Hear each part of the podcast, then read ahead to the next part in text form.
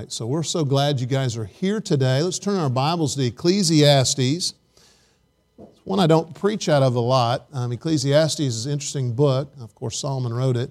And I want to I want to brag on somebody real quick. I went to see um, um, Braden play football yesterday. He plays right over here. But then afterwards, him, him and his mom came over and were um, doing some stuff in the gym, ready, getting him ready for tonight. And she asked him to set up the tables. He set up all the tables and all the chairs in that room. And so when you go in there, how many tables are there, ma'am? 12 tables. He set them up, put the chairs around them. That's a job for one person, let alone Braden go, going over and do that. So when you see him today, thank him for what he did, all right? It's always good to thank people for what they've done. So let's go ahead and stand, and we're going to go to Ecclesiastes chapter 1, and we're going to read the first four verses. Ecclesiastes chapter 1, verses 1 through 4. Um, Ecclesiastes 1 1 says this The words of the preacher, the son of David, king of Jerusalem, vanity of vanities, saith the preacher, vanity of vanities. All is vanity. What profiteth hath a man of all his labor which he taketh under the sun? One generation passeth away, and another generation cometh, but the earth abideth forever. Isn't it amazing how fast your generation grows? You may be seated. To understand this book, you've got to understand the man who wrote it Solomon. He was a man of wisdom, everybody knows that. He was the son of David, he was a king. He was a man of wealth. I was looking him up what his wealth would be if, if he had the money that he had back then. And you've got to understand it'd be worth a lot more right now. They estimate Solomon's wealth. Now you've got to listen to this number $2.2 trillion. I mean, this man had money like nobody else has. In fact, in the history of the world, he is the only one in the top 20 that is found in the Bible and he's number five. And so when I was looking at that, I was trying to figure out, put that's, you got to understand that's 11 zeros. To put it in millions, it's 2,200,000 million millions. All right, I did something else so you'd understand how much money it was. If you counted one number every second of every day, it would take you 25,462,963 years to reach $2.2 trillion. You're going to see why that's important when we look through the book of Ecclesiastes. This week in the news has been a crazy week. Bombs that were sent, um, the shootings at the, at the church, the politicians on every commercial. Praise God, in two weeks, those will all be over, hopefully. Um, but as you look at it, you'll, you'll, you'll see we live in a crazy world. We're coming to the end of our campaign with a revival next week. And I want to encourage you. You say, well, I, I come Sunday morning only. Come, we have church Sunday night too. We'd love to have you on Sunday night. Cody Sturgill and his wife will come, and he has two boys that'll come with him. Him and his wife will sing. You'll really enjoy them singing. I know Bernard and Kathy has heard them sing. Ray and Priscilla have heard them sing. They sang at, our, at the couples retreat last year. And so you'll really want to come to that. But we have this fall campaign. We've had visitors, and we've started out and we've finished it, and it goes by fast. Amen? It's hard to believe. I was writing my check for my tithe today, and I wrote 2018. I have to tell myself to write 2018 still, and pretty soon it's going to be 2019. And as you look at it, time goes by so fast. But when you study the book of Ecclesiastes, you'll find something vanity of vanities. And here, this man, when he looked at what, what he wrote, it was interesting what he said. And, and, and I go back to this money issue. You say, why is the $2.2 trillion important? Because sometimes people think if they had money, everything would be okay. But Solomon, when you read this, we're going to look at some of the things that he tried out and he found out that they didn't help him. It did not help him at all. Let's look at some of these things. We're going to go really quick through the 11 chapters and then we're going to end up on the 12th chapter and I want you to see how it ends. It says in chapter 1, it says, generations come and go. They do. How many of you, when, when someone asks you when you graduated from high school, you have to go, and, then, and if they said, how many years ago was it? You'd have to really figure it out. I graduated in 1984. It's hard to believe 34 years ago. It goes by fast. The Bible also says your life is but a vapor. And you sit there and go, okay, what are you going to do for the Lord? Sometimes we wake up and it's too late for us to do anything for the Lord. But God has a job for you. Uh, it says, People are never satisfied. Go to verse number eight. All things are full of labor, man cannot, man cannot utter it. Thy eye is not satisfied with seeing. We always want more. Have you ever bought something and said, okay, I want to buy something bigger? Or uh, you build a house, you want to, oh, if I'd have done it this way, I'd have probably added this room to it or done this or done that. You know, my wife and I, I hate to say it, but I'm in, I'm in my 50s, and when, I, when we're looking for houses, I'm looking for a single level if I can get one. Amen? Those steps can be very dangerous. Amen. And so I don't, I want them, and and and sometimes when you walk up steps, you have it's called exercise, and I don't want to do that either, praise God. So, you know, you, you look at this and things change. Solomon had done everything. If you verse, go verses 11 through 17, he talks about everything that he's seen. In verse number 14, he says, I have seen all the works that are done under the sun, and behold, all is vanity and vexation of spirit. He says, listen, it's not worth it. It's not worth what we're doing here. Sometimes we think we're doing something, and I'm not talking about spiritual things, but I'm just talking about things that we go for our own pleasure. In verse number two, he has an I problem. I'm not talking about E Y E, I'm talking about I. Look what he says in, in, in chapter 2. I said, verse, verse 1. Verse 2, I said. Verse 3, I sought. Verse number 4, I made. 5, I made. 6, I made. 7, I got. 8, I gathered. 9, I was great. Um, 10, I kept not. 11, then I. And it goes all the way through it. And you see the word I all the way through it. He's telling you all the things that he, he, he had sought. He had sought everything. In fact, it uses the word pleasure that pleasure could get. And you got to understand, going back to this money, he could buy anything that he want. This pleasure eventually would get the best of him at this very end of his life. He started out good, but he ended up bad with some of the things that he did. And yeah, he was known for wisdom, but he started building these temples for these wives that he had, and they were not what God wanted him to do. And so here he, he talks about this. Now, in chapter 3, we all know chapter 3 to everything there is a season and to every uh, to, and a time to every purpose under the heaven he talks about time and can i tell you in verse number 17 as you look at verse number 17 it tells me that god keeps an accurate record through this time says, I said in my heart, God shall judge the righteous and the wicked, for there is a time there for every purpose and for every work. So now you have, he had pleasure, he had vanity, he had time, but you know, he had the life just like us because in the next chapter, he's going to talk about problems. In verse number four, he talks about oppressions. In chapter four, verse one, he says, So I returned and considered all the oppressions that are done under the sun. He's looking at all these things, and this wisdom that he has is helping him understand it a little bit more. He also talks not about only oppressions, but he talks of travail. Look at verse number four. Again, I, I considered all travail and every right work that, that for this is a man is envied to, of his neighbor. This is also vanity and vexation of spirit. So he's trying all these different things all the way through these chapters, and he's, he's leading this to you, and he's telling you, listen, hey, this is important for you to understand because go back to what, the cha- what this book was called. It was called what? Ecclesiastes. What's the other word for Ecclesiastes? If your Bible, if you go back to chapter 1, it says Ecclesiastes or what? The preacher. He's telling them, he's speaking to them, and he wants people to understand really what's going on. We can try everything. There's going to be problems with this, there's going to be travails, there's going to be oppression. We've got time. Um, we've, got, we've got pleasures that we can try, vanities we can try. But then in chapter 5, he gets into religion. He talks about the church.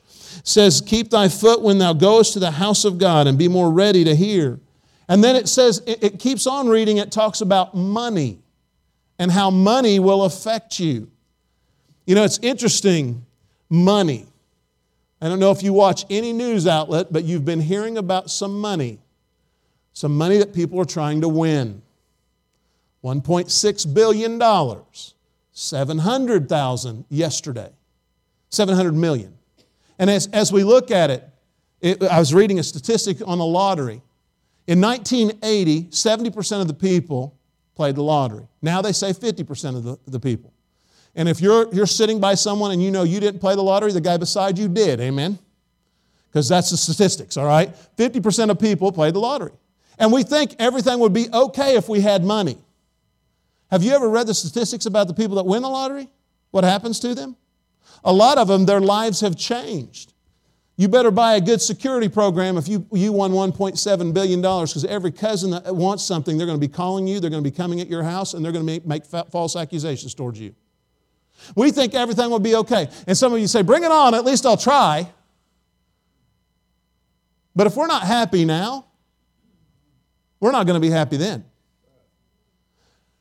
Brother Spencer preached that message about Philippians, about being content, and he, wrote, he, he kept drilling this into us that he wrote this while he was in prison. One of the things he didn't really tell you exactly was how bad the prison system was at that time. People would die in prison. If it wasn't for the church of Philippi, he wouldn't have been fed numerous times. I mean, this, these places were terrible. But yet, in the midst of all this, he can write, Hey, I'm going to be content with where I am. See, he had everything he could do, and still Solomon was seeking, and he was trying to figure out what was the most important thing. And money would, will, will not buy you happiness. It might buy you some joy, it might buy you some, some things in your life that you say, okay, but I'm going to tell you something, there's always something better. And so here we have, he talks about money in verse number, in chapter 5. He also talks about money in verse, in chapter 6. Look what he says about money in chapter 6. It's interesting. You have to understand what, he, what he's meaning by this.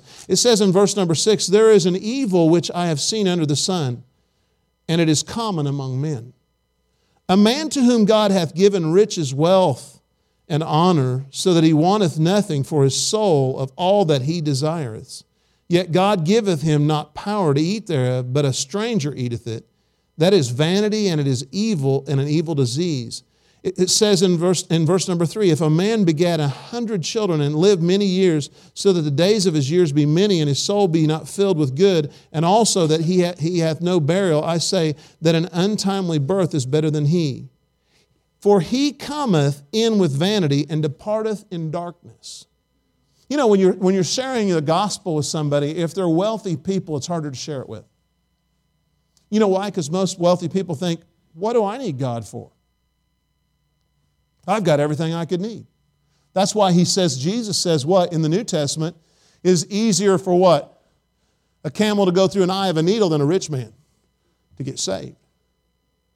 See, we think money will bring us happiness, but can I tell you something? Money will just be gone. And as, the, as even in Ecclesiastes, he says, you'll come into the world with, some, with, with nothing and you'll leave with nothing. In chapter 7, he starts out and he starts talking, and everybody knows chapter 7. Go to the first verse. Everybody knows this verse. A good name is better than, is better than precious ointment, and the day of death than the day of one's birth. The first part, we know that. He talks about a good name. And, and he talks about um, wisdom in chapter 7. In chapter 8, he talks about wisdom and authority. In chapter 9, he deals with man's philosophy and God's judgment. In chapter 10, he deals with circum, um, um, wisdom's characteristics. And in chapter 11, he talks about business. He talks about your age. So let me go over some of these listing that he's went through. And it, it carries everything vanity of vanities, pleasures, time, oppressions, travail, church, religion, money, work, wisdom, man's philosophy, wisdom's characteristics, business. But then he does something very interesting at the very end of this chapter. He writes all these things, and you're, you're kind of like, man, he is very negative about everything. But then the last part, he does something that's very interesting. He writes these verses, and I want you to pick up as we read these, and we're going to see how, how he ends this. After he studied all these things money won't buy you happiness, pleasures won't buy you happiness, um, jobs won't buy you happiness, friends won't buy you happiness. And then he says this go to the very end of this chapter, in chapter 12, and we're going to read a few verses. We're going to start in verse number 8. And here he's wrapping it all up. He says, Vanity of vanities, saith the preacher, all is vanity. And moreover, because the preacher was wise, he still taught the people knowledge. Yea, he gave good heed and sought out and set in order many proverbs. The preacher sought to find out acceptable words, and that which was written was upright, even words of truth. Now you can see he's changing because he's talking about the Bible and what the, what the Bible had done, what the preacher had done. It says, The words of the wise are as goads, and as nails fastened by the masters of assemblies, which are given from one shepherd. Let me explain what that is. The, the goads is a sharp, long pole that is used to prod for animals. And then, of course, the nails is something that you can hold on to, it, it, it absorbs something that's around it. It says, And further, by these, my son, be admonished of making many books there is no end, and much study is, an, is a weariness of the flesh. Now, I, I find it very interesting when I, when I read this that he says the word my son. Because you'll hear me talk about his son quite a bit because his son's name was Rehoboam. And Rehoboam was going to be king after Solomon. We all know what happened. Israel wanted a king, and so uh, God didn't really want them to have a king, but they said all the other all the other countries have kings, so we need a king. So he picks King Saul to come in. King Saul starts out good, but then he ends up getting pride in his life because he's the king and everybody has to listen to him. He goes and he anoints David. Remember they anointed David while Saul was still king. David has to flee Saul. And then all of a sudden, he gets in after David, after Saul dies, and he is the king. He is anointed that king. He takes over. He does a great thing, and then he has one bad mistake. Bathsheba, he's in the wrong place at the wrong time. He gets it, he gets it right. And then even in the, we were talking about this in Sunday school, even when they talk about what happened with him in King David's situation with Uriah, he says, Your own children will go after you. And Absalom does that. But David was a man after God's own heart and he followed God. But then all of a sudden, son, his son takes over Solomon and he starts, he starts out right. And he's the one that writes this. And at the very end of this, all this thing that he studied, he, he looks at it and he says, Listen, my son, I want you to get this. And he gives him three things that he's got to do. And we're going to look at those three things and we'll go through these pretty quick. The first thing he says in verse number 13, he says, Let us hear the conclusion of the whole matter. He's, he's saying, with that statement, he's saying, Listen, I've looked at all this stuff that you could get. He said, and this is the conclusion of the whole thing. He says, the first two words is fear God. He said, Son, listen to me, Rehoboam, you got to fear God. Can I tell you something? Rehoboam did not fear God. When you study his life, he built up his armies and built up his armies, and when he thought he was powerful enough, he forsook God and did what he wanted to do. And it even says in the Bible that, that Rehoboam prepared not his heart to seek the Lord. He could care less what the Lord wanted him to do. But here he says, he said, son, listen, you need to fear God. And the second thing you need to do is not only fear God, but you need to keep his commandments. And it says this, for this is the, what's the next word? Whole. This is what God wants you to do. He wants me to do. And so let's look at these three things real quick. Fearing God. This is not spooky. This is not scary.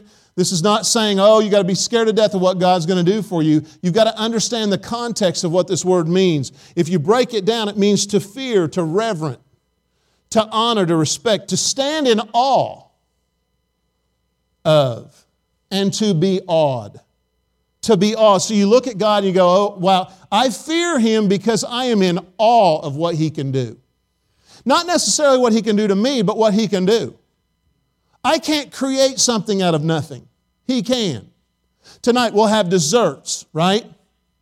And we'll bring those desserts there. And what, what people have done is they put ingredients together to make the great desserts that we're going to have tonight.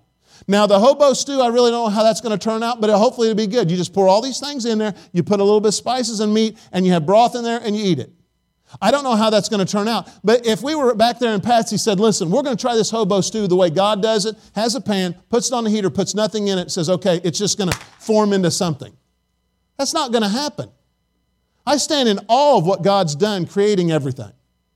And then I stand in awe of how God has helped us realize how we can do things. Anybody in here like to work with wood? Raise your hand. It's amazing what you can do with wood. You're sitting in a pew made from wood.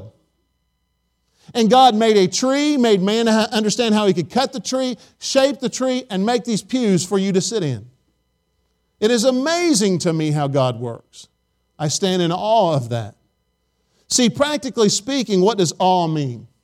Being, being fearing God. Let me tell you, I'll give you some Bible people that were before Solomon's time that he could look at and say, okay, this is what they did. This is how they feared God. Moses, it meant that Moses leading millions of people out of uh, Egypt, that's what fearing God meant to him. It meant that Abraham was willing to sacrifice his son. It meant that Gideon was willing to fight for God. It meant that Noah was going to build an ark. It meant that David was going to stand up for God and, and slay Goliath. It meant Joseph was going to rise up at every opportunity, what we would call problems, and be better for it. That's what fearing God meant to those men. So you say, well, what does this mean? The second one, it says, keeping his commandments. What's interesting, keeping his commandments. You know there's general commandments that everybody has?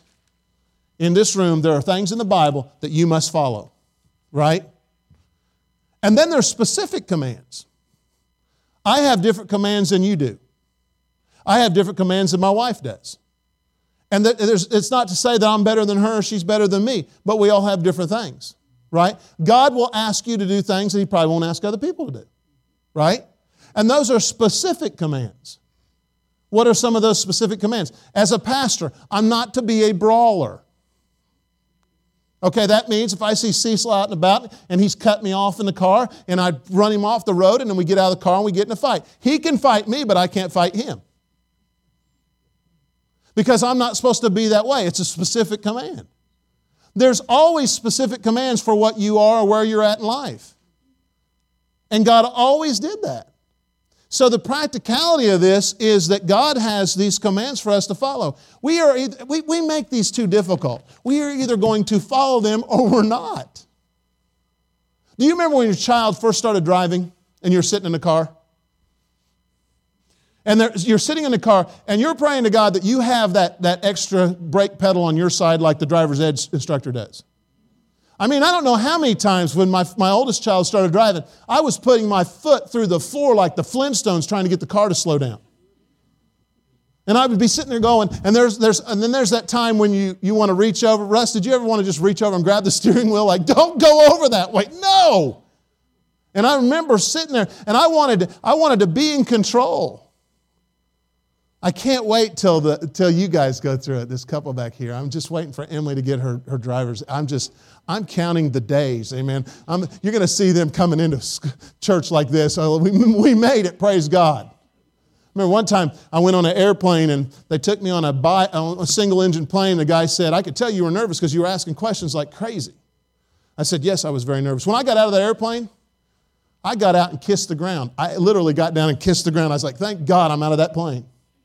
I mean, he would do this thing where he'd dive it and do all this other stuff. I didn't want to die up there. And so I, I, you got, we, sometimes we, we feel like we have to be in control. We're either going to listen to commandments or we're not going to listen to commandments. We're either going to steal or we're not going to steal. We're either going to covet or we're not going to covet. And sometimes we've tried to make this so easy and difficult. And, and, and, I mean, we make it so difficult, but sometimes it's just so simple. Just follow the rules. If you don't follow the rules, it's called cheating and lying. And so when God gives you a commandment, it's not a suggestion, it is a commandment. We're supposed to follow it. When it says that we're not supposed to steal, that means anything. That means money, that means objects, that means hearts, that means anything. We're not supposed to steal those. We're supposed to go and we're supposed to do what God wants us to do. So when I, when I think of this, it, it, Keeping God's commandments means just fearing God. Go back to this list. Moses feared God, so he led the, the millions of people. It was a hard thing for him to do. Noah feared God, so he built an ark. And through that building of an ark, Bernard, he also followed the commandment that was given to him. See, if you fear God and you're in awe of Him, you'll see what His Word says, apply it in your heart, and then you'll act on it. That's what fearing God means, is following and keeping His commandments. And I, I, like this. It does, Larry doesn't say it is a hard duty to do. It says it's the whole duty for us to do. It's the whole duty for us to do this. I think of Joseph, every situation he was in. And Solomon knew the story of Joseph. Joseph, Joseph made the whole world saved by him bringing in the food for Pharaoh. So he knew the story uh, of Joseph. And so he would look back and he would, he would eye him. And don't think people are eyeing you. They're watching how you respond to certain things. They're watching how, when you have a problem in your life, how you respond to it. They're watching if you follow those commandments. They're watching if you fear God, if you're in awe of what God's done. And so he looks back and he sees Joseph and he says, Listen, he's been in a dire strait here, here, here, and here. And every time he rose to the top. And then there's this guy by the name of Gideon that is actually found in Hebrews chapter 11 that most people don't know. We know him as a Gideon distribution of, of Bibles. Gideon did not have orange little Bibles he handed out to people. That was not who he was. When you study Gideon, you'll find out he was a man that was scared to death. When God starts talking to him, he's hiding from God, hiding from the enemies. And yet God would use him to fight those enemies, and he would kill those enemies without a sword. I want to tell you something. You look at these people and you want to know what they talk about fearing God, that's what it meant. It meant following God's commandment and being in awe of who He is. And the last part is this look at the last verse. How many of you forget things?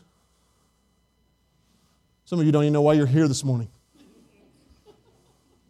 You ever, about four weeks ago, I was sitting up here on the platform. I never told anybody because I'm, I'm very conscious of the colors of my clothes. Um, colorblind, if you walk up to me and say, that tie doesn't match, and don't do that, there'll be three or four people today who go, you know your tie doesn't match. And does my tie match? Okay, so I know it does because she wouldn't lie to me, I don't think. But um, I was sitting up here and my socks were different colors. And I thought, oh, surely someone's going to see me when I sit down. I had one brown one, one blue one. But can I tell you, in my room that I put them in, they were matched up. And then I realized they were the ones that didn't match each other, so I just put them together. And I should have known it because I looked at it. One had lines and one of them didn't. See, I can, the color I understand, but when they had one had lines one didn't, kind of threw me all off. But I was sitting over here and I was like, oh man, I hope no one notices it. I hope no one notices it because sometimes you forget what you've done. Amen? How many of you ever worn two different colored socks? How many of you ever wore different colored shoes? All right. Now, see, I, I don't think I'd do that. But anyway, um, as, as, I, as I look at this, I think sometimes we forget things, don't we? So, the first thing we must do in our life is we must fear God. We must be in awe of what He is. That's what Solomon did after he wrapped up everything that he looked at. He had all the money, he could buy anything, there's nothing that could be held back. And if you want to study Solomon, find out exactly the architectural structures that he built. Incredible, way beyond his years. And he built all these things. He had all the pleasures, everything that he could possibly have. And you know what he said? Everything's vanity of vanities. But at the very end, he says, listen, the, fear, the end of the conclusion is this you need to fear God and keep his commandments. If he would only kept that his whole life, what a difference it would have made in his life. But then we've got to realize this. Not only do we need to fear God, keep his commandments, but we need to understand that he has accurate records. Look at verse number 14. For God, what's the next word? Shall. This is not he might, he could, he shall. For God shall bring every work into judgment. With every, what's the next thing? secret thing. And I always relate this to teenagers because sometimes I think they're pulling the wool over their, kid, over their parents' eyes. And sometimes we see right through it, amen? Sometimes we have a secret. How many of you like to keep secrets? If you walked up to somebody and said, I've got a secret, that I can't tell anybody, how many of you could keep it? Wayne Cowden, you better raise your hand, brother. All right, here we go. All right. People in here, there's some people that can keep secrets for a long time. How many of you share your secrets? You want to tell somebody so bad. Amen? I mean, you go, I've got a secret. Like I'll do something, I'll go, and we're going to do something that's a secret. And she'll go, What is it? And I tell her. And I get so excited, and then it's all over. It's like, Oh, I shouldn't have told her that. When we have secret, here he's saying, Listen, he's going to bring to light everything that you've done and everything that you think is a secret. He's keeping an accurate record. God doesn't forget. Now, He forgets your sins when you, when you ask for forgiveness, but He knows what you've done. Look at this verse, and we'll end with this.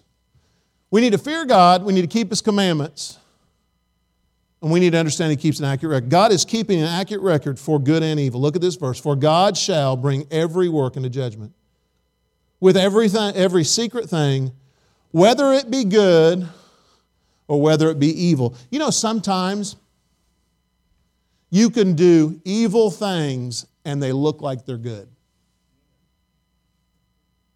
You realize that? You can go up to somebody and do something really good, but your end motive is very evil. What do you mean by that? There's a friend that I had out in California that he made a lot of money. He sold his dot com for $300 million when it was going out. He actually sold another one for 200 and something. And I remember when he came in, and, and he was my friend before he sold that, but I noticed more people were flocking to him when he had all that money. I know there were people that would go up to him and say, Hey, you know, how you, um, just pray for us. Our washer just went out. You know what they were saying? Can you buy me a washer? And you know, I had to weigh it in my mind why is he my friend? Well, he was my friend way before this. And he should be my friend even after this. And when you get it, when you come into that amount of money, you don't know who your friends are. And so often we can do things the right, it looks like the right way on the outside, but it's the wrong way on the inside. And God tells, and, and Solomon tells his son at this point, he says, Listen, you need to fear God, you need to keep his commandments. Because he is keeping an accurate record, and he can see right through all your demise. I can't pull the wool over, over God's eyes. I can't over people, but I can't over God. And so in our lives, what do we need to do? We're ending up this campaign, but you know what our job is? Is to always invite people to church. It is. It's our job to invite people to church. It's our job to share our faith. It is our job to pray for each other. We need to pray for Priscilla tomorrow. We need to pray for Mrs. Cowden. In about two weeks, she has her surgery. We need to pray for these people. We need to pray for Ann Hilton. She needs to see a church up there talking to her, making sure she's okay and praying for her, dropping our. Drop, we need to, because God is keeping an accurate record of what we do. Life is too short to not do anything. This campaign was not about the sowers and reapers, it was about doing what we're supposed to do anyway. And so, can I ask you, are we fearing God? Are we in awe of what God's done for us? Do you ever sit back and just thank God? Because in November, it's the month of it's the month of thanks. So, you know what's going to be up there? Remember that last year? There's going to be a chest up here, and you're going to have to put things in it. Chest, and you just have to keep putting things in it every week of what you're thankful for. I was reading some of them this last week that's in my office from last year, and it doesn't have your name on it, but I was reading some of the things you were thankful for. It's amazing what God's done. And what has He done this next year? We need to be thankful for what He's done. If we're in awe of Him and we're keeping His commandments, we're going to be thankful for what He's done. And you know what I'm thankful for? That God keeps an accurate record. Why would the accurate record mean something to you? It means something for you to stay on check of where you're, what you're doing. For you to understand that you have something God wants you to do and you better do it. If God told you to do something, you better do it. If God told you to build an ark, it took you over 100 years, you better do it. If God told you to save a nation, you better do it. If God told you to get a nation out of another nation, you better do it. And do you realize all these people had issues? Joseph was very young when he was thrown in, in, in, the, in, the, in the pit. Moses told God, I can't speak to people. And he was the spokesman. Think about that. Noah, he had never built something like that before, and now God asked him to do it. You know the big thing about them all? They were all willing to do it. Despite what the problems would, would, would surmise, they still did it. Are we fearing God? Are we keeping His commandments? Do we understand if we fear God and keep His commandments, He's keeping an accurate record of what we do? Because that's what Solomon is trying to tell us now in his word.